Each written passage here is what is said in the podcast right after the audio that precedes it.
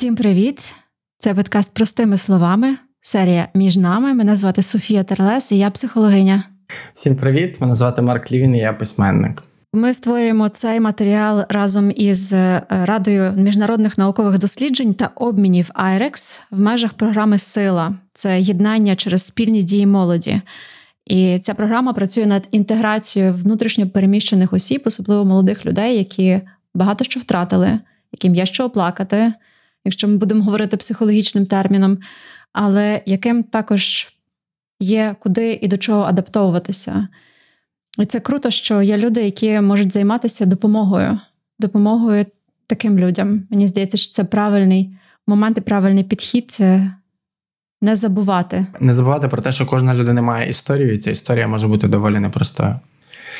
І хотів тебе запитати, чому саме цей епізод важливий для е, людей переміщених, які знаходяться в незвичних, вразливих для себе обставинах, чому про розлучення їм також йтиметься? Бо, мабуть, йтиметься про, про те, що це потребує великого ресурсу підтримувати і утримувати добрий зв'язок. Цю фразу ми з тобою якось визначили на початках, що мати поганий зв'язок набагато простіше, ніж мати хороший зв'язок. Бути самому це простіше, ніж мати поганий зв'язок, правда? І це потребує ресурсів і сил. І, можливо, через цю програму і через якісь дуже конкретні речі ми можемо допомогти людям відновлювати, відновлювати і вкладати, вкладати в свій зв'язок, який згідно всіх досліджень, всіх, всіх, всіх досліджень, наші соціальні зв'язки, наші особисті зв'язки, наша близькість із нашою людиною прив'язаності визначає якість нашого життя, наше самопочуття. Я подумав, що ми говоримо про сили, які потрібні для того, щоб тримати хороший зв'язок. Іноді потрібно лізти на дерево з телефоном, знаєш, що це шукати, де де, де знаходиться сигнал, а коли ти стомлений, сил на це немає. Тому це важливо теж розуміти і приймати. Так. Я, е, Ти знаєш, я вже такий small talk перед початком вже кілька разів заходив в інстаграмі і дивився, чи ти не не написала в себе в профілі подкаст простими словами, але ти ще не написала в себе в профілі подкаст простими словами. Отже, е, знаєш, як е, в людей є там, коли от вони вже в стосунках знаходяться, вони там ставлять статус в Фейсбуці, що вони у стосунках, і тоді всім всьому світу повідомлено. Я збиралася це зробити. Хоч... Я збиралася це зробити, але і так як я повний кретин технологічний, я не змогла знайти, де це можна встромити. Я хотіла навіть в біо дати лінк на простими словами. У мене серйозні наміри, до речі, якщо щось. Друзі, обов'язково підпишіться на Софію в інстаграмі. Я думаю, для неї це може стати стимулом е, вести свої соціальні мережі, розповідати вам багато цікавого того, що не поміщається в кадр нашого шоу. Я не знаю, чи це можна так називати. Е, у нас сьогодні непроста тема. Тема розлучення, і мені здається, що народження, смерть і розлучення це три речі, які кожному доведеться в своєму житті пережити. Е, я маю на увазі не розподіл майна, коли ми ділимо е, обов'язки і відповідальності, а розлучення емоційне, коли ми розділяємо те, що було для нас важливе, е, часом розділяємо, часом розрізаємо або відрізаємо. І разом з Софією сьогодні ми спробуємо це розібрати. Е, Софія, чому люди розлучаються? Я почну відразу з питання, яке треба ставити наприкінці. Давай, бо потім я дуже хочу поговорити про те, як не розлучатися, що зробити такого, аби втримати стосунки. Я знаю, я знаю, я знаю, що треба зробити. Треба забрати пін-код від банківської картки і ключі. Це хороший варіант. Люди розлучаються, тому що в них втрачається дружба і довіра. Тобто, ти е, маєш на увазі, що е, люди, які вступають у стосунки, вступають в них, тому що у них є дружба і довіра. Тому що вони можуть це розвинути, як в будь-яких стосунках. Ми можемо розвинути, ми можемо стати друзями, тому що спочатку у нас є пристрасть, і ця пристрасть це такий тимчасовий клей. І як скоба, знаєш, І потім, якщо ми зростаємося якимись частинами, ми починаємо розуміти одне одного краще, нам ці скоби вже не дуже потрібні. Ну, вони втрачаються, правда, всі гормони, е, які нас притягують. Вся пристрасть, яка є, така хімія, яка є, вона все одно втрачається, і на її місці виростає щось нове. І ось це те нове, якщо воно якісно і добре, то воно нас тримає. Якщо воно руйнується трохи потрохи, і немає дружби, немає довіри. І не завжди, до речі, це свідчить про те, що люди не люблять одне одного. Іноді люди розходяться, коли вони люблять одне одного. Але страждання набагато більші, ніж любов. І я тут, до речі, знайшла в своїй поштовій скринці, я спеціально це притягла. Можна подивитися, написано Місьо Карамба. Це дуже популярні такі е, штуки, які нам роздають всюди. Результат 100% за три дні. І він е, дає собі раду: це медіум, ясновидящий, ясночуючий. За три дні 100% результат. І перше, з чим він пропонує вам розібратися, це спеціаліст з повернення почуттів. І тільки на останньому, от після довгий-довгий список, з чим він там дає раду, причому в самому кінці з хворобами хронічними, потім як здати на права дуже швидко і знайти роботу. Тобто це останні такі речі. Винна, винна градація, знаєш, страждань людей. Спеціаліст з повернення почуттів. Так, я зберегла спеціально. Зазвичай зазвичай я це викидаю, але тут я вирішила, що це класна ілюстрація. Ми робимо все, щоб це повернути. Тобто, коли ми починаємо те, що ми називаємо серйозними стосунками, ми говоримо про те, що напевно у нас є дружба, і нам в цих стосунках добре, ми довіряємо, тому ми хочемо бути разом. Правильно?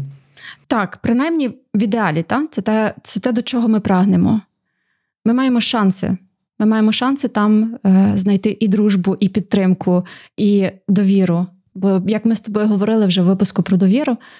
Довіра це щось, е, що потрібно довести. Бо в нас є ці кредити, та? ми як як ніби ми сходимо в стосунки, і ми маємо повний банк всього. Ми довіряємо нашому партнерові. Угу. Угу. Ну, Така в нас е, така в нас природа. Нам потрібно угу. довіряти, аби вступити в стосунки. І потім це може або розтрачатися, або накопичуватися через маленькі внески щодня.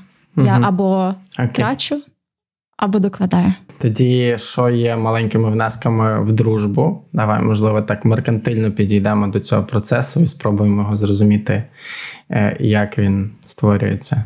Яка валюта? Яка валюта дружби, так, яка валюта довіри, чому люди е, погоджуються відмовлятися від всього того е, розмаїття і різноманітності різних досвідів, які вони потенційно можуть отримати mm-hmm. на користь е, одних стосунків, одного партнера, одного спільного простору? Та най- найкраща валюта це та, яка найменше інфлює в стосунках, це цікавість. Це цікавість до мого партнера взаємна. Друге, це гумор, який ми розділяємо вдвох, розділяємо разом. Третє це можливість бути собою і безпека. І почнемо, якщо ми з цікавості, то це той момент, де е, я просто знаєш, думаю про е, про сили, та, про які ми зараз е, про які ми зараз говорили, про те, що коли в нас мало сили, ми виснажені, наскільки не просто бути цікавими одне до одного наскільки це вимагає зусиль. А цікавість вона проявляється в зовсім малих речах. Це коли ем, моя близька людина підходить до мене, і я можу відриватися від того, що я роблю, або від своїх власних думок, і бути з нею в тому місці, де вона є. Коли я абсолютно щиро е, хочу знати, що, що з нею відбулося за цей день, як вона прожила цей день, як він прожив цей день. І я чую це, і я хочу також ділитися. Це, до речі, цікавість е, це е, той позитивний елемент, який має бути в стосунках, аби вони були класними. І виявилося, що навіть ті пари, які не мають чотирьох ознак розлучення, ми будемо про них проговорити говорити трошки пізніше. Ті пари, в яких немає цікавості одне до одного, вони розлучаються пізніше. Зазвичай через 16 років проблем в шлюбі це коли діти вже виросли. Якщо немає цікавості, то немає життя. А як ми кажемо англійською звернути увагу? Ми кажемо pay attention. Ми pay кажемо pay attention. Ну, Ми кажемо pay attention, буквально, якщо це перекладати е, Точно. дослівно, я думаю, ви розумієте, платити увагу. Так, так, це правда. увагу. І якщо ми говоримо про. Я мене таке враження, знаєш, що я сьогодні маю більше говорити, тому що як ніби ти мені даєш це місце і право, а мені незвично це роль. Ну, я просто дивлюся на себе на відео, і я розумію, що я говорю забагато. І ще люди часом почнуть е, питати, як до мене потрапити на цей на консультацію. Я цього не хочу. Ну, Ми ми, ми говорили про те, з чого складається дружба, і mm-hmm. як ми розуміємо, що це саме та людина, з якою нам хочеться провести час, відмовившись від всіх інших можливостей, які в нас є. Ми говоримо про те, що дружба складається з мікроречей, і важливою складовою цього процесу є спільний гумор, те, з чого ми сміємося разом.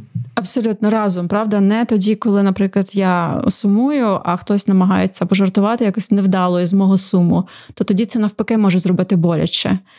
Але якщо в момент сварки, і про це дуже багато наголошують е, терапевти, я можу посміятися з себе, з того, що я сама роблю, чи я сам роблю так трохи іронічно, то це тоді приносить у сварку легкість. А ми вже говорили mm-hmm. з тобою, що сварки і конфлікти це дуже потрібна річ в шлюбі. Це місце, де ми реально прибираємо. Це де ми розгрібаємо mm-hmm. якийсь невеликий завал, який стався. Mm-hmm. І ось це вміння підійти до сварки з легкістю, зробити її безпечною. Я можу навести такий приклад е, свій, звичайний, що десь там я неправильно поклала щось в кухні, мій чоловік теж неправильно щось поклав в кухні. Ми не задоволені одне одним. Я буркну, він пирхне, і я потім можу сказати: а, яка сальгонзас. Це така, типу, дурне стерво до тебе присікується з якимись проблемами. І ми з цього потім починаємо ржати. І я кажу: слухай, ну вибач, я щось, напевно, під, підвтомилася. І він теж зазвичай він бере на себе відповідальність за свою частину. Це те, що є важливим. І це те, що робить ось ці сварки не якимись накопичувальними, тому що тоді е, в нас накопичуються борги один перед одним. Тобто ти не заплатила мені увагу, ти не заплатила мені своєю увагою, так? Так, так. І потім накопичені суперечки, і чим вони стають? Накопичення суперечки стають тими чотирма вершниками апокаліпсису, про які говорив Джон Готман. Я присилала тобі його подкаст, і я знаю, що його треба довго слухати або читати. Але це най, найкращий, мабуть, і найтакий дотошніший е, науковець, який займається вивченням стосунків. І він разом з дружиною вони побудували Love Lab – любовну лабораторію. При університеті це виглядало як Airbnb, дуже класне Airbnb. І в цьому Airbnb побувало дуже багато пар, і вони туди приїздили на початку своїх стосунків. Вони туди приїздили, коли вони одружувалися, пізніше, коли в них народжувалися діти, і пізніше, вже коли е, вони ставали старші. В їх інтеракції, те, як вони спілкувалися, записувалися на відео. І, звичайно, що записували не все. Туалет Івану, мені здається, там камер не було. Але якісь основні моменти були записані, і потім науковці пробували відслідкувати. А це ж не так просто та? відслідкувати і зрозуміти, які послання пара дає одне одному, про що вони говорять, як вони говорять. І вони обраховували eye contact, тобто е, наш контакт очей. Вони пробували зрозуміти, чи дивиться партнер одне на одного з теплом, чи відповідає партнер на запитання одне одного. І це дуже цікаво, та, тому що вони змогли на майбутнє за 15 хвилин спостереження, вони змогли передбачити на 90% не просто чи розлучиться пара чи ні, а й коли. Як це працює? Готман сказав, що після цього перестали запрошувати на вечері друзі. Працює це. Це це як друг, це як друг, який е, завжди все псує. Да? І ти такий зробимо вигляд, що в нас немає вечірки. Так. І що це ми собі купили три паки вина і і 20 пляшок пива. Це працює просто. Ми просто обраховуємо, е, що. Що у посланнях пари є добре, що погане, і саме звідси виплила ця формула, про яку ми говорили в першому епізоді про ідеальність. П'ять до одного. Так, саме так: п'ять хороших комунікацій до однієї негативної. І звідти він взяв ось ці чотири ознаки того, що стосунки під загрозою. І перша ознака, я говорила вже про це, це критицизм, це критика. Це критика, це звинувачення партнера в тому, що він робить не так або не робить взагалі. Ось якщо будь-яка проблема виноситься як критика, то це хороший показник того, що швидше за все пізніше буде накопичуватися ваш борг одне перед одним. Е, а можливо, ми приклад наведемо, як це працює. Ну, скажімо, є є в стосунках якась проблема. Ну, mm-hmm. якась, можливо, не, невелика проблема. Ну, наприклад, е, на кухні не так складаємо речі. Так. Як тоді підхід критики буде звучати з вуст партнера або партнерки? Підхід критики, як тобто це буде цей, виглядати? Так. Цей поганий. Та ти мене вже ну, замахав. Як ця Скільки ситуація... ти... Як ця ситуація буде виглядати, так. так. Та скільки можна? Я тобі скільки раз казала, що це має бути саме так, а не так. Ти що не чуєш, чи угу. що? Угу. Я взагалі угу. вже в цій сім'ї нічого, я маю все робити сама. Приблизно таким чином, якщо я якщо я добре. Якщо я добре змогла це зробити.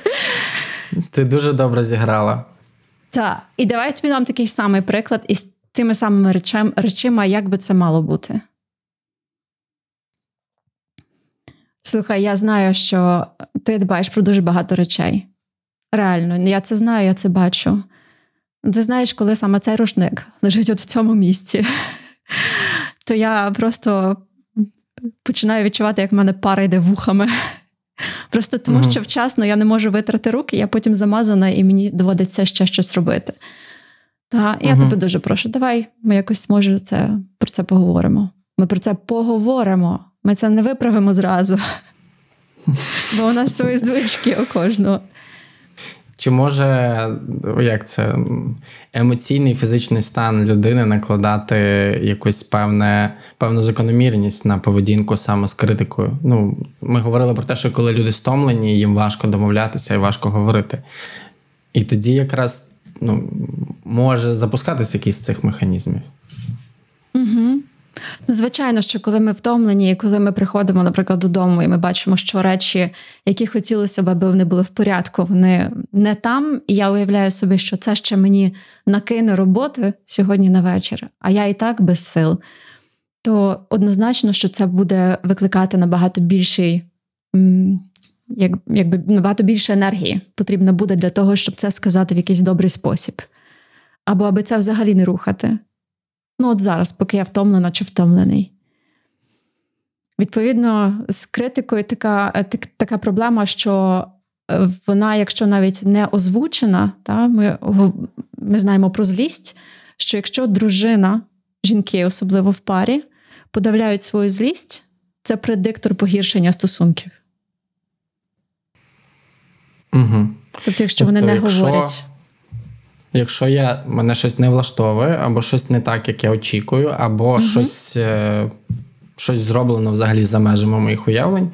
Якщо в мене виділяється злість, а я її загортаю всередину, то це проблема. Так, це проблема, тому що вона ж все одно має накопичувальний ефект. Це російські рублі в вашому банку, які, по-перше, не потрібні, по-друге, ні на що їх не поміняєш. А по-третє, вони ще й пахнуть погано. Де ти взяла цю метафору? Вона геніальна. Це геніальна метафора. Тобто це нікому Правда, не потрібна річ. І ще й брудна. І але ну, з іншого боку, хіба це не не може стомлювати, коли ви проговорюєте кожну річ, яка якось не так, е, якась не така, як ти очікуєш, це ж теж може виснажувати. Це втомлює тільки коли це розвивається по одному сценарію. І коли в нас немає відчуття, що ми почуті. Пам'ятаєш це визначення контакту? Контакт це коли я відчуваю себе побаченим, почутим і цінним. От якщо в конфлікті це можливо, якщо я можу сказати, що я знаю, чому це не зроблено, я знаю, що в тебе дуже багато всього на голові. Я бачу, я бачу прекрасно, що зараз тобі не до цього. І я пам'ятаю, що завтра у тебе важкий день. Для цього треба просто вилізти іноді з своїх пантуфлів і подумати про те, що відбувається з моєю людиною. Тому що це моя людина, зрештою, це ж не, не якийсь посторонній дядько чи тітка з вулиці. Це моя людина. Гаразд, якщо ми злісно критикуємо один одного, то в результаті це призводить до того до гіперінфляції наших стосунків. Коли, mm-hmm. як ти сказала, цієї неприємної е, валюти в стосунках стає так багато, і з нею неможливо ніяк обходитись, що вона обвалює нашу фондову біржу. Я не знаю, навіщо ми взяли цю метафору, але вона мені дуже подобається. Вона крута. Так, і починається тут інша ознака, звідси виростає вона буквально. Цей другий вершник апокаліпсису це зневага. Англійською мовою uh-huh. це contempt. Це таке, знаєш, як зневажливе ставлення. Оце все, що закочування очей, зітхання, коли інший говорить. О, ось це прицокування, ти так добре це зробив. Я просто я я спеціаліст прицокувань. Мені здається, що якщо і є щось, за допомогою чого можна виразити пасивну агресію як найкраще, то це, власне, і є цей прекрасний символ. Скільки можна знову. Що що знаходиться всередині зневаги? Ну, от ми кажемо це слово, чим воно наповнене? Відчуття власної нецінності. Угу. Тобто, коли я відчуваю з чогось боку зневагу, то це означає, що я не є цінним для цієї людини. Воно працює з двох боків. Зазвичай та людина, яка прицокує, вона теж себе відчуває нецінною. Тому що це багато-багато разів повторюється щось, та про що раніше ми не могли проговорити. Або ми проговорювали, але угу. нас не виходило. І тепер це вже не має угу. сенсу. Продовжуючи е, розмову на кухні, так, коли наприклад, ти просиш мене класти рушник в потрібне місце, тому що ти стомлюєшся. А я знову тобі е, відповідаю якимось дуже знайомим для тебе, але аргументом, який при цьому звучить знецінюючи, угу. то власне і вмикається: О, блін, знову ти.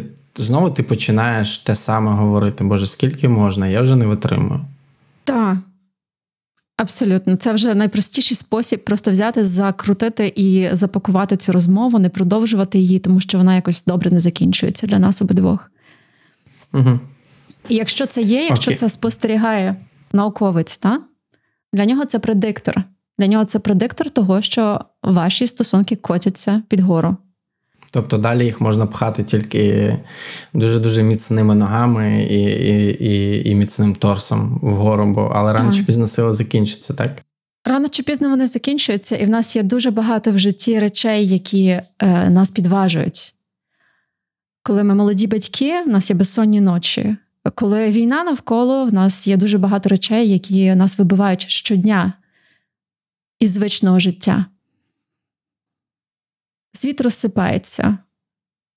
Ми ми не завжди можемо бути е, в стабільному якомусь стані. Так? У нас є конфлікти на роботі, у нас є якісь дедлайни, які не встигаються. У мене є відео, яке не завантажується, є потяги, які не приходять або запізнюються. Наше життя не створене для того, аби нам приносити постійне задоволення. Воно складається із абсолютно закономірних процесів, дуже важких, таких як хвороби, розлучення, втрати, ми не можемо пройти життя без ось цих важких моментів. І тому, коли е, ми накопичуємо, коли ми щодня кладемо от в цей свій банк хороших комунікацій, ту валюту, яка робить нас міцнішими, то тоді ми можемо звідти взяти і витратити, наприклад, на якусь хорошу дискусію про те, куди нам варто поїхати у відпустку, або, наприклад, навіть чи нам варто переїжджати в інший, е, в інший куток країни під час війни. Тому що це все ресурсозатратні речі, на які потрібно мати валюту. Якщо світ навколо небезпечний і не створений для задоволення, ми повертаємо стосунки, а там ще й немає що звідтіля взяти, і там теж е- суцільні суцільні рублі, блін. Суцільні то, витрати. мабуть, це суцільні рублі, то, мабуть, е- це не сприяє тому, щоб я почувався краще. Тоді який третій вершник апокаліпсису в розлученні? Ти мені поможеш з перекладом. Defensiveness. Да. Defensiveness не поможе. Захист. На, захист. Угу. Так. Але це такий жорсткий захист. Це коли угу. на на будь-яку е, ремарку або прохання є такі, що що я маю це робити? Наприклад. Або на на якусь фразу доволі м'яку є жорстка відповідь. І це дуже руйнуючі моменти. Я якраз вчора, вчора мала сесію із е, дівчиною, яка хоче працювати над стосунками, і вона зізнається, що у них дуже багато насилля в парі. Насилля наразі словесно, вона каже, в нас не дійшло щодо фізичного насилля, але це є. І ми з нею пробували розібрати, які її потреби, як виглядають конфлікти. І зараз після конфлікту я кажу: давай спробуємо як тест. Чи ти змогла би сказати ось цю фразу? Я буквально готову фразу, яку я точно знаю, що ця фраза може бути почута. Вона має я повідомлення, тобто вона про себе, вона є з повагою про іншу людину, з увагою до іншої людини. Я спитала, чи ти зможеш сказати цю фразу своєму хлопцеві? І вона розплакалась, вона каже: ні. Я занадто вразлива буду. Це як е, сказати щось, на що він може відповісти. Та, це взагалі було зроблено. Та, тобто, як, якщо він відповість жорстко на м'якість, то це зруйнує. Це зруйнує її. І тому люди вибирають бути повністю в обладунках, злості, образ, претензій. Бо претензія сказати, що як мені вже це набридло, ти ніколи цього не робиш. Та Це звучить по одному. А сказати, що я настільки втомилася, я, я дійсно почуваю себе неважливою і ніким. Коли я про, прошу про це вже стільки разів, і знаєш, як ніби ти не чуєш мене, тоді у мене постає питання, чи ти любиш мене ще? Чи мені ще є місце в твоєму серці? Мені здається, що бути в своїх захистах це перевірена роками тактика. Так. І часто, можливо, люди і хотіли б інакше себе поводити, але просто не вміють. Бо є тільки є тільки ось ця от. Mm-hmm. Е- Є тільки ось цей спосіб е, обороняти, охороняти себе. І, До речі, згадав е, як приклад е, серіал Afterlife. Mm-hmm. Afterlife. Можливо, ти бачила його. Там чоловік переживає. Е, це британський серіал, там там прекрасний акцент. Е, я просто слухаю, і я не можу я не можу без усмішки дивитися цей серіал, тому що вони оце оці всі штуки, знаєш. Е, ну, Це неможливо дивитися. Просто таке враження. От я вже жартував, що британський акцент це англійська з під Полтави. Знаєш, така. Точно. Вона так вона, вона так звучить. І головний герой він там він переживає втрату дружини, і він е, до якогось е, моменту першого сезону він поводиться ось саме так. так Дуже нехтуючи, mm знецінюючи, дуже викликаючи, агресивно угу. а, і так далі. І коли ми зазираємо всередину нього через його історію, ми розуміємо, що там дуже багато болю, і там дуже багато страху, невизначеності і так далі. І так. він, власне, починає змінюватися тоді, коли він починає пускати в своє життя потрошки повітря е, на місце, де була якась втрата, дуже дуже серйозна. Коли він починає дослухатися до людей, а не ігнорувати їх, угу. говорити їм про їхні досягнення, а не знецінювати знецінювати їх і говорити, що це все не має ніякого сенсу, закрийся і так далі. І mm. можна зрозуміти, що знаходиться всередині такого жорсткого захисту. Так, і ти сказав дуже-дуже важливу річ. Е, ти сказав ту річ, яка є ще однією валютою, валютою, що не знеціниться ніколи. Це вміння помічати хороші речі в нашому партнері, в наших партнерах, в наших близьких, в наших сусідах вміння помічати те добре, що вони роблять, і акцентувати на цьому, робити це предметним. Це дуже-дуже маленька, це криптовалюта. Вона ні звідки практично не береться, та? але помітити, що саме тут і зараз, знаєш, що ти це зробив, і це ну, це мені просто полегшило сьогодні вечір. Та я зможу, можу нарешті видихнути. Або як геніально, слухай, ти про це подумав, я зовсім забула, і це настільки круто. Фух, Як добре, що я можу розслабитись біля тебе. І це вміння помічати, до речі, в хороших парах, саме в тих парах, які мають добрі стосунки, 100%. В поганих парах, в поганих стосунках, так? Не в поганих парах, дійсно, там, де стосунки погані, важкі, то помічається лише половина. Помічається половина, а скільки говориться, я навіть не знаю. Бо ми взагалі не звикли говорити іншим людям про те добре, що вони зробили. Мені здається, що це сприймається як щось дуже нарцисичне. Ну тобто, як це, хороші стосунки автоматично сприймаються як норма. Ну тобто, чому я повинна дякувати за за норму? Чому я повинна дякувати за те, що, наприклад, я ходжу і дихаю повітрям? Але мені здається, це не так. От вдячність, вона, до речі, є антидотом до образ, до образ, до претензій, до критики, до всього того, що ми, про що ми говорили. Тому що таким чином я визнаю, що те, що ти робиш, є твоя добра воля. Ти мені нічого не винен, і ти мені нічого не винна. Але те, що ти в якийсь момент думаєш про мене, мені це робить дуже приємно. Я згадую, знаєш, в нас була з чоловіком дискусія, коли я переходжу дорогу іноді з дітьми, і якщо приїжджає машина і вона мене пропускає, я завжди піднімаю руку на знак подяки. І він питав мене. Я роблю так само. Так, і він мене питає, чому ти це робиш? Він такий велосипедист. Він воїнствуючий велосипедист. Я кажу, я це роблю, тому що я колись була на місці цих людей. Я знаю, що іноді я можу замотатися, я можу бути в стресі, можу лити дощ, я можу приїхати або пригальмувати в останній момент. І коли хтось мені просто подякує, це як ніби це те, що я маю робити. Я знаю, що я це маю робити. Ніколи я не пишаюся з собою, якщо я зроблю це погано, так? Або я там проїду, не помічу пішохода. Я потім дуже себе погано почуваю. Але мені завжди приємно, коли хтось це моє зусилля помічає. Є правила і є наша згода слідувати цим правилам. Це круто, коли ми маємо за це якесь хороше слово. Е, на самому початку війни ми робили великий матеріал з Оленою Косе про е, межевість межевість війни, як важко знаходитись однією ногою в мемах, а іншою ногою у смертях. І mm вона говорила таку просту, але як мені здається, геніальну річ, як вийти з цього кола кола внутрішнього критицизму, самокритицизму mm і, і виснаження. Вона говорила, що важливо помітити в моменті хоча б одну річ, за яку ти собі в цій в цій ситуації вдячний.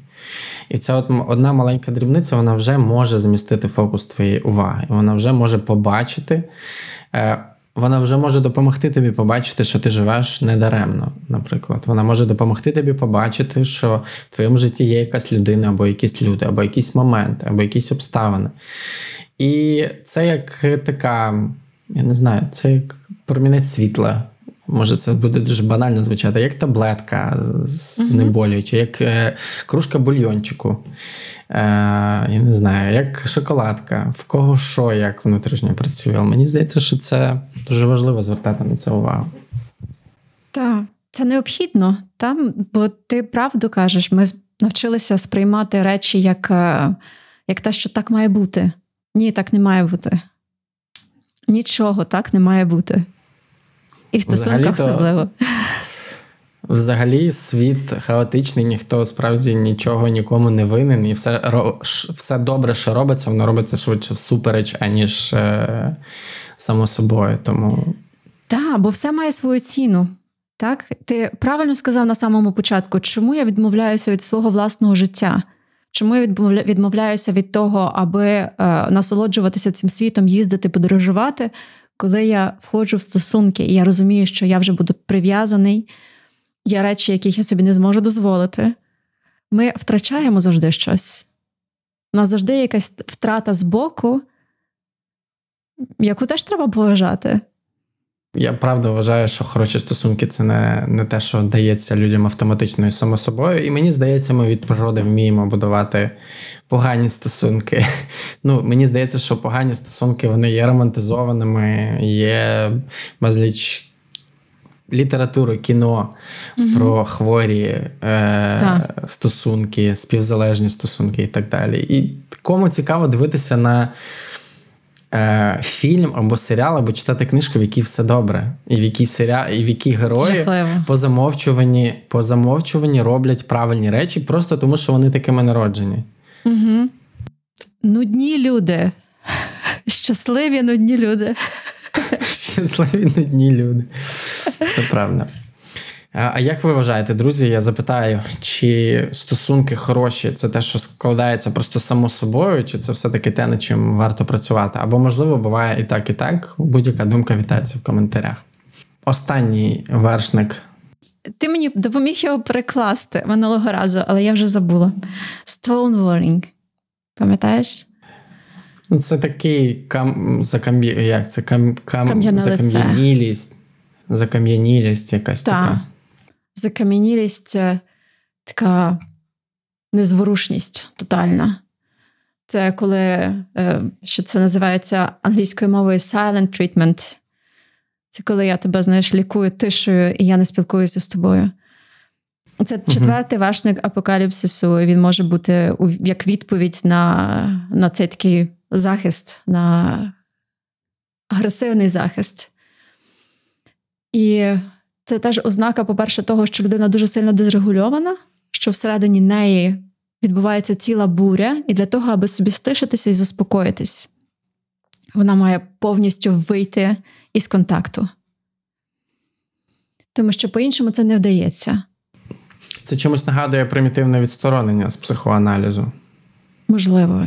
Ну, це власне, коли е, єдиним способом е, вирішення конфлікту в ситуації була втеча, емоційна втеча з ситуації, перемикання на щось інше. Ну, це знаєш ці mm-hmm. ситуації, коли ти говориш з людиною, а вона ну, ти, ти говориш до людини, а вона просто. Тикає телефон і дивиться крізь тебе, так ніби тебе не існує, або mm-hmm. просто перемикає канал, або mm-hmm. книжку читає, просто не звертає на тебе увагу. Так, і це і це теж е, та, це цей момент, коли втрачається зв'язок, коли щойно ми втратили щось, що можна би було покласти в банк, бо ти звертаєшся до людини. І ось ці міні-моменти зв'язку, е, які ми втрачаємо, вони потім перетворюються для одного в критику, те, що один намагається достукатись, а інший іде оце відсторонення тотальне. Угу. І навіть, знаєш, я хочу зараз сказати тим людям, які, яким здається, о, це все в нас є в сім'ї. Ви можете це все змінити. Якщо ви будете вибирати і бачити моменти, коли ваш партнер тягнеться до вас, а він буде обов'язково тягнутися чи вона, бо це не уникно. Просто ці міні-мікромоменти, їх потрібно ловити і цінувати.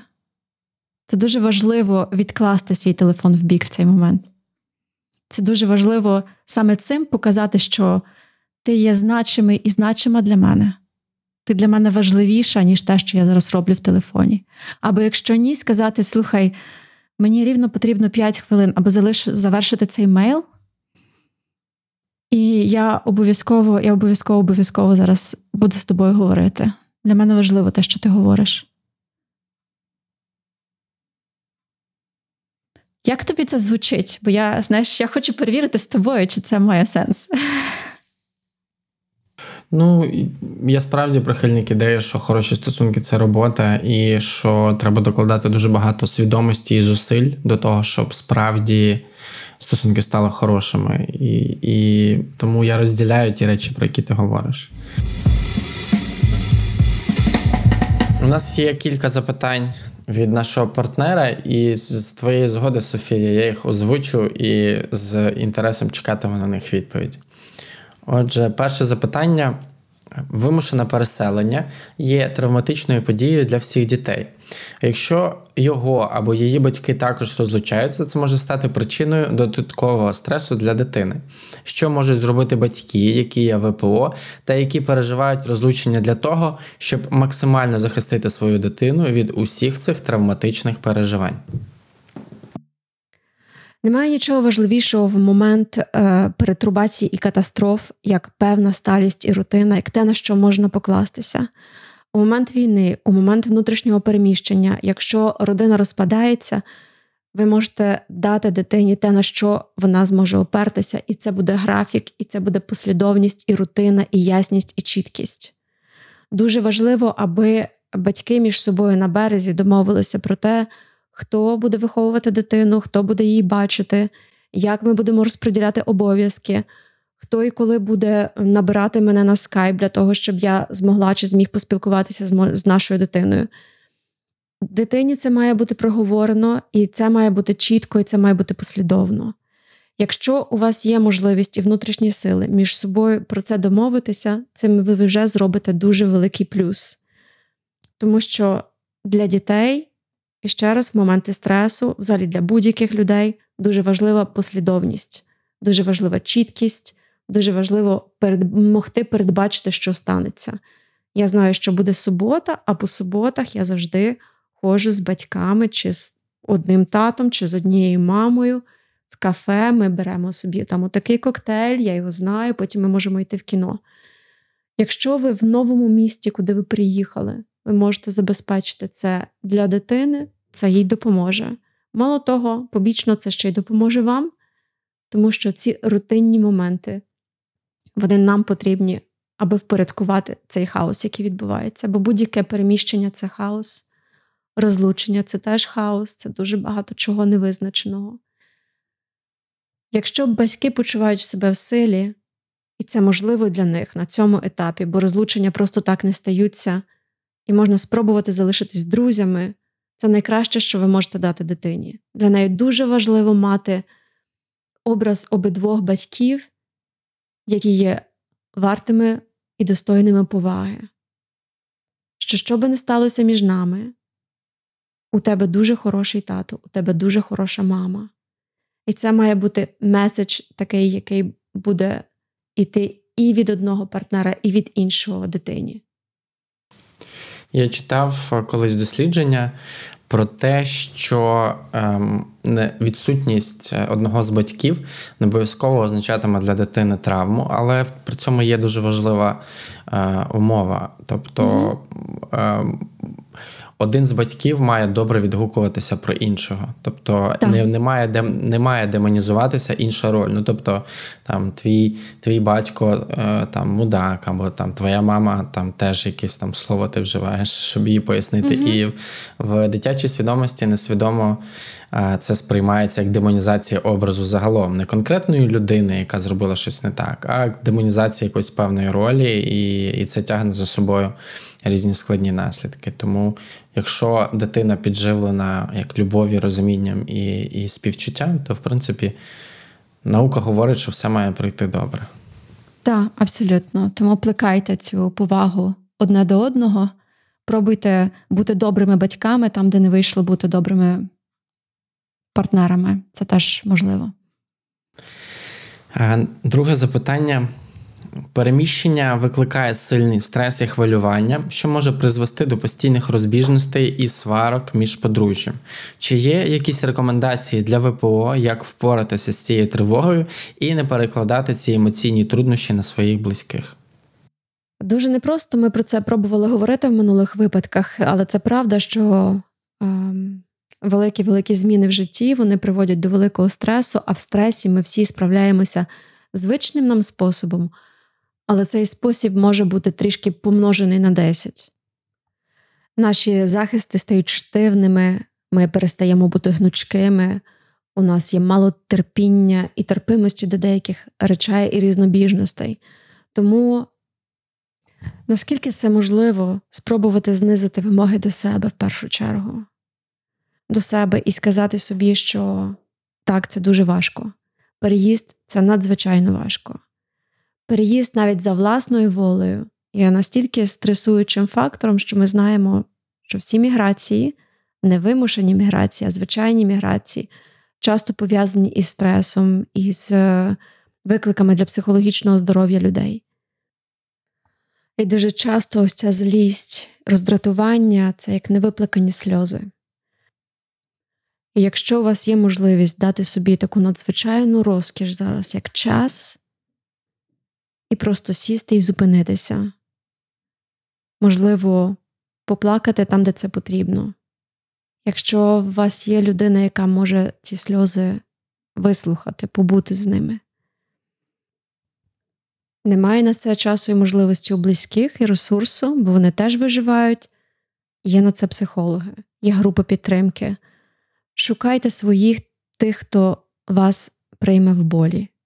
Якщо ви зараз не живете в своєму домі, якщо ви живете в іншому місті, іншому кутку країни, якщо є така можливість відвоювати собі е, свої місця спокою, відпочинку, радості і якоїсь безпеки, це може бути дуже важливим для вашої сім'ї. Якщо потрібно щось обговорити, можливо, важку тему, не робіть це вдома, робіть це поза домом. Зробіть це на, під час прогулянки в лісі, у кафе. І дихайте.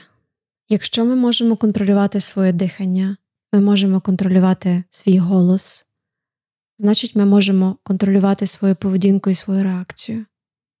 Це все починається з дуже малесеньких крочків. І при цьому, якщо це не вийде, і, звичайно, що буде якась сварка чи непорозуміння, підвищений голос, звичайно, що це нормально. Бо те, в чому ви зараз живете, в те, в чому зараз е, ми живемо як країна, це біль, це біль і хаос. І ось це розуміння, мені здається, може бути теж важливим. Завжди потрібно прийняти себе там, де я є. Окей, дякую тобі за відповіді. Ми тоді повертаємося до основного епізоду і дякуємо нашому партнеру в програмі Сила за те, що вони поставили ці влучні запитання. А, І і, і я ще хотів тебе запитати: от ем, ми ми, якось автоматично теж думаємо, така автоматична думка запускається, що якщо люди розлучаються, то вони більше не люблять один одного. Чи справді це так?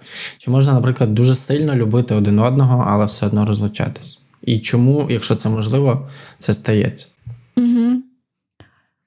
Це можливо, це, це зараз правда, що зараз дуже мало ресурсів у людей, і іноді вони можуть шалено любити одне одного. Але при цьому ось цими такими е, колючими і болючими речами настільки робити боляче одне одному. І там немає можливості і місця для того, аби проявити цікавість, для того, аби разом посміятися, для того, аби дати іншому відчуття, що він цінний і важливий для мене. А що це перетворюється в суцільний біль. І, на жаль, цей біль переважає любов. Це дуже часто насправді історія. І е, я зараз ще скажу одну таку річ, знаєш, саме про розлучення і розходження, що це дуже небезпечна річ і небезпечна фраза. І іноді вона сама діє як розрив. Якщо відчуваючи всередину, всередині біль через те, що нам не вдається поговорити толком, я відчуваю себе самотньо в цих стосунках. І ми багато говорили про самотність в стосунках, що це можливо і це реально. Якщо я говорю постійно про те, що я так більше не можу, я йду, це впливає на мого партнера зазвичай як знак того, що мені не потрібно сюди інвестувати. Це той банк, який скоро закриється. Там вже вивіску, знаєш, так починають по чуть-чуть знімати вже. Так, так, це Надрабанк, він зараз лопне. Тобто нам мені навіть немає сенсу чого сюди нести е, якісь свої останні копійки. Навіть якби я хотів сюди Дуже. нести останні копійки. Слухай, ти пережила кризу з Надрабанком, чи що? Моя мама. Зрозуміло, звідки цей приклад. Я, я, як, Мені більш промовистий приклад це радянський банк, в який моя бабуся вклала все, а він потім всі гроші пропали, коли Моя самок розпався. Моя теж, причому вона жила в якійсь мазанці, і вона була мільйонерка. Вона все Після туди того, клала. Як... Ага, зрозумів, але потім все пропало. Ми робили матеріал про гроші під час війни, і, власне, запитували, що робити з грішми. Ну, угу. якщо в людини є якісь певні накопичення, що що з ними потрібно робити. І наймудріша відповідь, яку я почув від експерта, це якщо є можливість витрачати. Угу. І я такий, я такий, а. Типу, ну і він далі пояснює, що чим далі, тим більше ці гроші будуть втрачати свою цінність, так. тим більше буде ваша не кількість тривоги з приводу цього і так далі. Тобто, якщо ви можете ці гроші витрачати, витрачаєте. Також із стосунками, коли приходить складний момент, добрі моменти наших стосунків стають тією валютою, яка їх утримує. Точно. Абсолютно, тому що це мене втримує на плаву, коли в мене все валиться, коли я я не знаю, коли я не сплю, коли я змучена. Та, Ці моменти є в нашому житті. От все те, що було вкладено нами, воно дозволяє мені бачити мого партнера чи мою партнерку по-іншому. Тобто я буду все одно мати цю вдячність до нього чи до неї. І це з мого теж особистого життя. Е, ми ми з Сам'ялем стали батьками через 4 чи 5 років після того, як ми одружилися. І це було дуже-дуже добре. Незважаючи на те, що ми хотіли мати дітей зразу, це не виходило зразу. І з одного боку, це було фруструюче, з іншого боку, я дізналася взагалі, з ким я живу. І це стало дуже великою доброю базою для нас зараз. Тому що в моменти, коли в тебе є маленька дитина і жодного джерела аутсорсингу, ні бабусів, ні дідусів поруч, коли ви закриті в одній хаті, коли ковід, я пам'ятаю наші подорожі. Я пам'ятаю, як ми ходили на концерти і в кіно. Я пам'ятаю якісь речі, які ми робили разом, та як пара. І це дуже важливий момент побути вдвох до того, як вас стане троє, четверо, п'ятеро і так далі. Він повинен бути, тому що це теж можливість простіша накласти собі в банк трішки доброї валюти. Ми на самому початку трохи згадали і трохи поговорили про те, чому люди вступають взагалі в міцні стосунки, і чому вони готові відмовлятися від всіх інших можливостей в своєму житті заради стосунків з однією людиною. І в цьому моменті я хотів би підкреслити все-таки, що є антидотом від розлучення, чим, чим це взагалі е, лікується і чим запобігається. Ми їх трошки згадували ці антидоти. Вони дуже прості і вони дуже приємні насправді. Це знаєш, це як солодкі вітамінки, це не якесь гірське Е, е, якісь гіркі ліки, які потрібно приймати. І це дружба. Нам потрібно будувати дружбу, пригоди, гра, спільний гумор. І обов'язково ось ця культура вдячності, прийняття і підкреслювання того, що є доброго в моєму партнері чи в моїй партнерці. Угу. Надзвичайно важливі речі, аби точно та людина, яка зі мною через мої меседжі, через те, як я дивлюся на неї, вона знала, що вона є цінною для мене.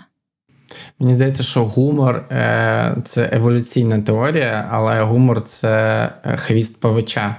Це теж е, одна з теорій таких еволюційних, чому ми взагалі жартуємо і чому гумор такий привабливий. І От, власне, одна з ідей це те, що це справді річ, яка викликає у нас ну, якусь внутрішню просто внутрішній потяг mm-hmm. до до людини. І ще ще згадав, що навіть є додаток.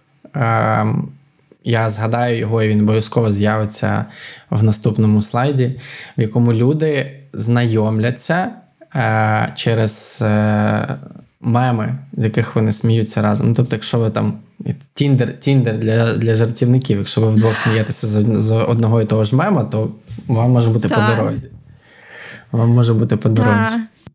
І це просто правда. Навіть е, я помічаю, що протягом дня я люблю, коли гортаю свій інстаграм. У мене там є е, New York's Cartoon, е, карикатури із Нью-Йоркера. І я люблю зробити скріншотики і відіслати своєму чоловіку, особливо те, що стосується виховання дітей. Якщо він Але, є. Якщо він є в інстаграмі, ти можеш йому відправляти це просто напряму, знаєш? Я а тобі, та? Коли ми з тобою нарешті зустрінемося, я тобі покажу, як це працює. Обов'язково покажу. А робота навколо, а мої зусилля, які я витрачаю на це, на скріншот, обрізання, надсилання. Це я, Мені здається, що це я тепер буду знати, яка праця лежить за твоїми надсиланнями мені різних статей, картинок, в тому числі в телеграмі в соціальних мережах, і буду тобі дякувати за твої зусилля. І друзі, ви також подякуйте тим, хто вам пересилає меми в Тіктоці в Інстаграмі. Ці люди дбають про вас і вони вас Можливо, не люблять, але ви їм точно подобаєтесь. Так, їм не впадло витратити на вас attention. Гаразд. Е, Дружба, спільний гумор, пригоди гра і культура вдячності і поваги. І цікавість одне до одного. І цікавість одне до одного, як е, як така щоденна валюта. І тоді угу. перейду до до останнього запитання. Все-таки, якщо стосунки неможливі, от е, якщо контакт неможливий, так ми говоримо, що основа стосунки це контакт. Це те, як ми угу. е, взаємодіємо одне з одним, чи бачимо ми один одного, чи чуємо ми одне одного, і чи цінні ми є. Якщо в нас це не виходить, як тоді розійтися? Поговорити про це, але бажано один чи два рази, і бажано в нейтральному місці, і так, щоб нас не чули ні діти, ні собаки, ні коти. Десь серед океану, правильно? Ну, люди навколо можуть чути це в ресторані, просто ми маємо говорити вільно між собою, як двоє дорослих людей. Угу. Бо це рішення, яке потрібно прийняти. І іноді, правда, у нас в Україні є культура дуже швидких шлюбів, дуже швидких стосунків. У нас немає часу подивитися на одне на одного, придивитися, ми можемо рости в різних напрямках. І хтось може навчатися бути більш вразливим, хотіти більшого в стосунках, хотіти мати цю цікавість до себе і проявляє цю цікавість до іншого. Але не завжди так виходить, що нам можуть відповідати взаємністю. І це важливий момент, якщо про це можна поговорити, то поговорити про це. І це не повинно бути частиною поганого танцю. Тобто е, розлучення і розлука не має бути загрозою.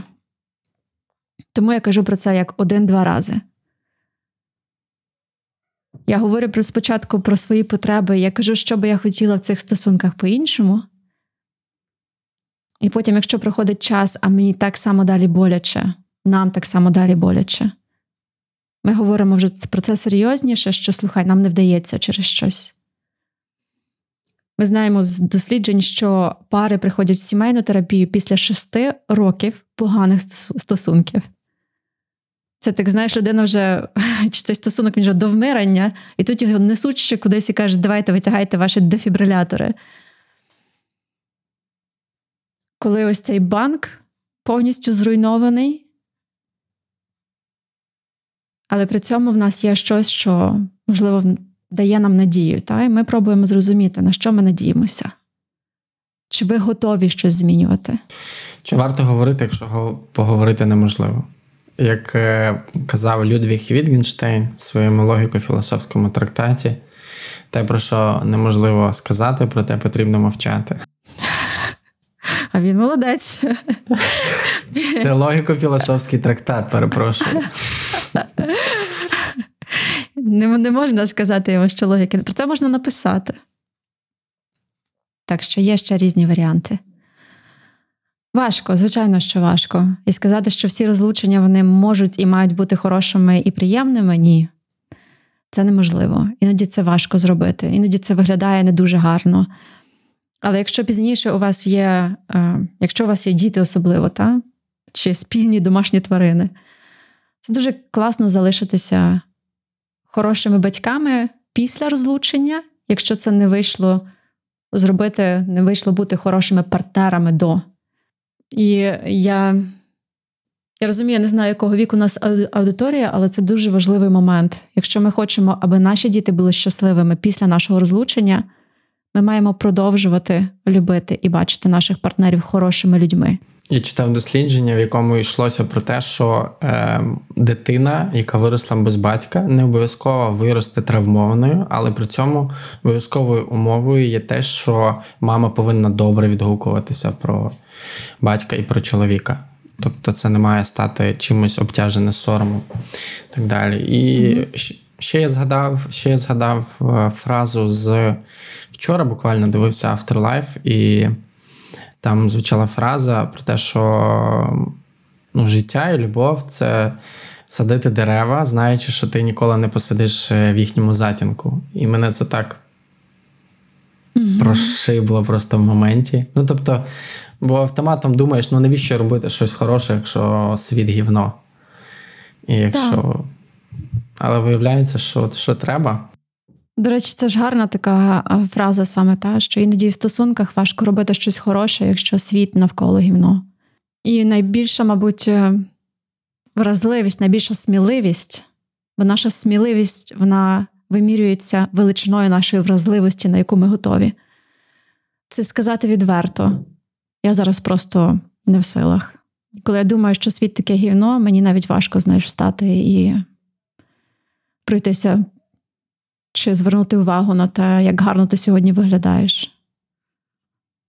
Sorry, це не про тебе, це, це про мене і мої стосунки зі світом.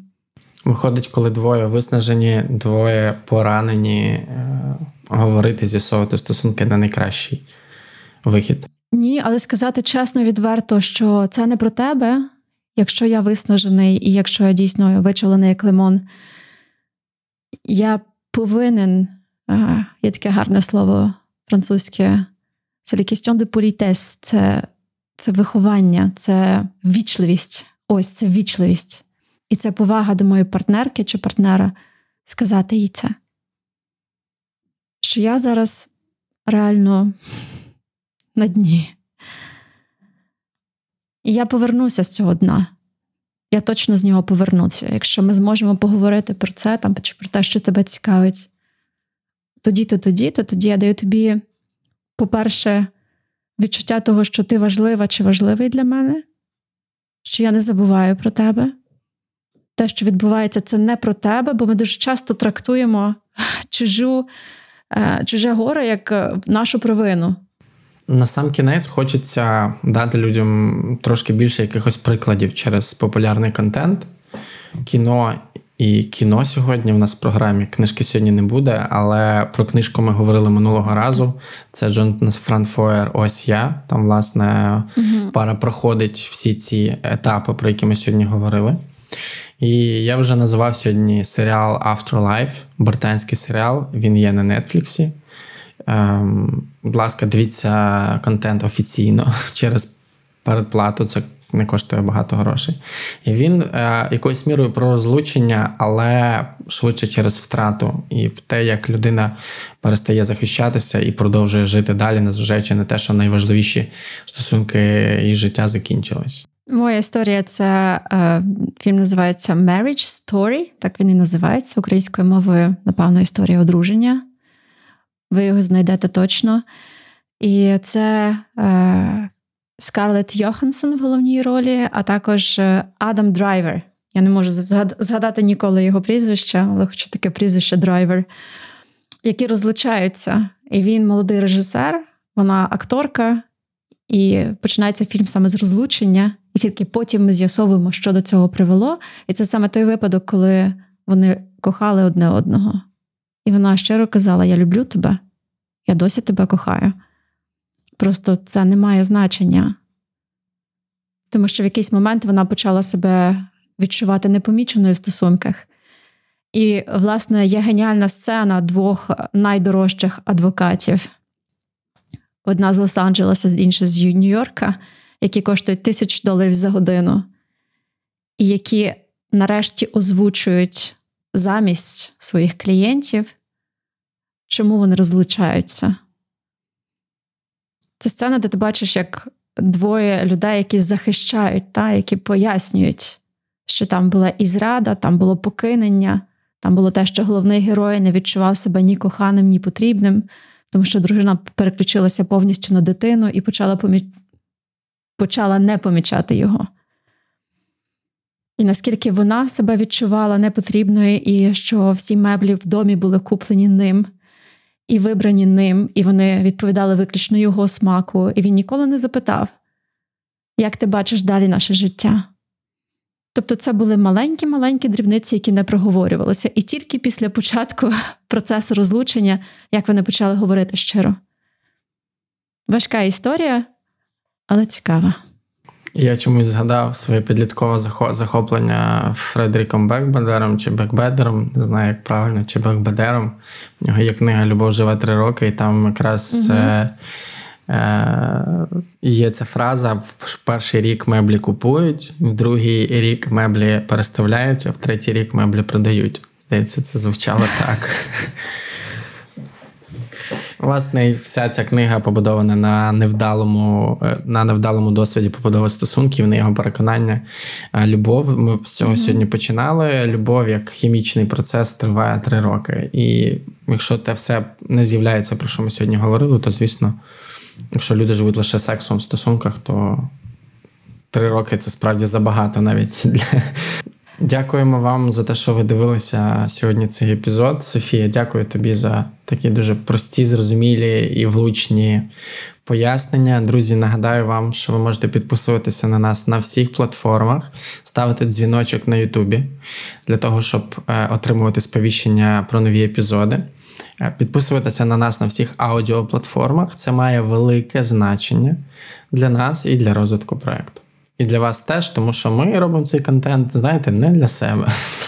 Друзі, любіть одне одного, звертайте увагу на хороші хороші риси своїх партнерів. Смійтеся одне з одним, тільки не одне з одного, а саме з себе, тому що тоді партнеру смішніше.